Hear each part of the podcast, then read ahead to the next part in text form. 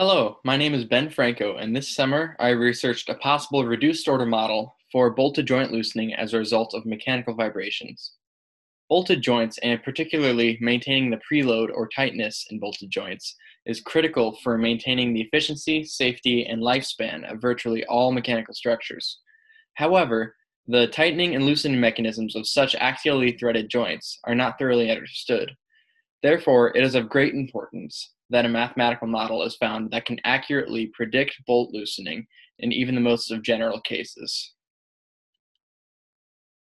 Much of the basis of this research project was found from the paper A Reduced Order Model for Loosening a Bolted Joint Subjected to Axial Shock Excitation by my research advisor, Professor Keegan Moore. One point of considerable utility for my project was a proposal of a mathematical formula designated, designating the decrease in axial stiffness of a joint as a function of the time-dependent torque in the joint. This was devised by finding a theoretical maximum stiffness and a maximum possible torque in the joint. The second important definition was a linear, homogeneous, first-order ordinary differential equation governing the loss of torque in the joint over time. These two points were applied to the simplified model of an axial joint system. In this generalized two degree of freedom mass spring damper system, the center ungrounded spring is replaced with the previous model of the stiffness of a bolted joint, showing that the joint itself can be simplified as a spring. The two normal equations of motion for the two masses are then coupled with the ODE devised to model the decrease in torque over time. This system is now completely solvable given an initial condition. To further study the system, those three governing differential equations are now non-dimensionalized, so that each variable now has effectively no units due to the addition of some specifically defined parameters.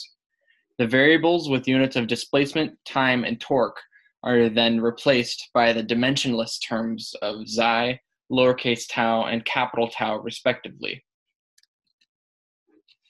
By manipulating these dimensionless parameters while still staying within the reasonable bounds of their dimensional counterparts, a realistic thinning graph of loss of torque over time was developed.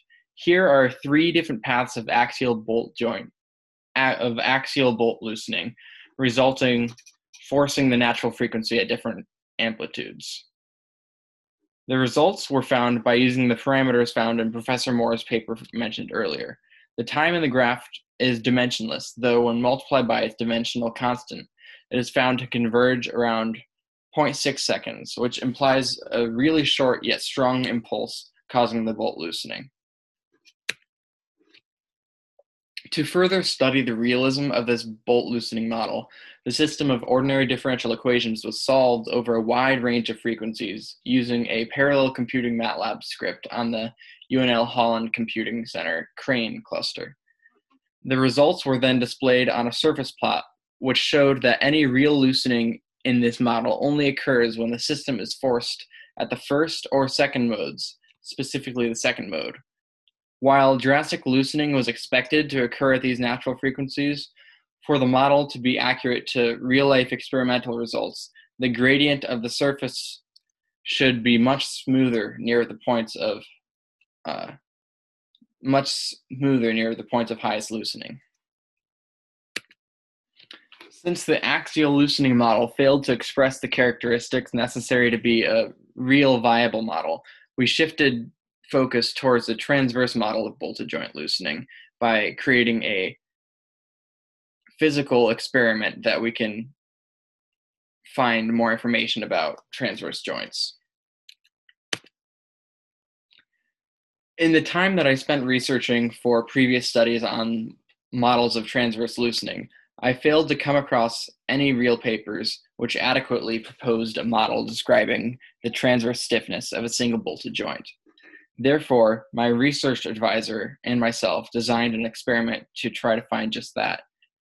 Two harmonic oscillators are coupled by a bolted lap joint, similar to the simple mass spring damper system back in slide three here.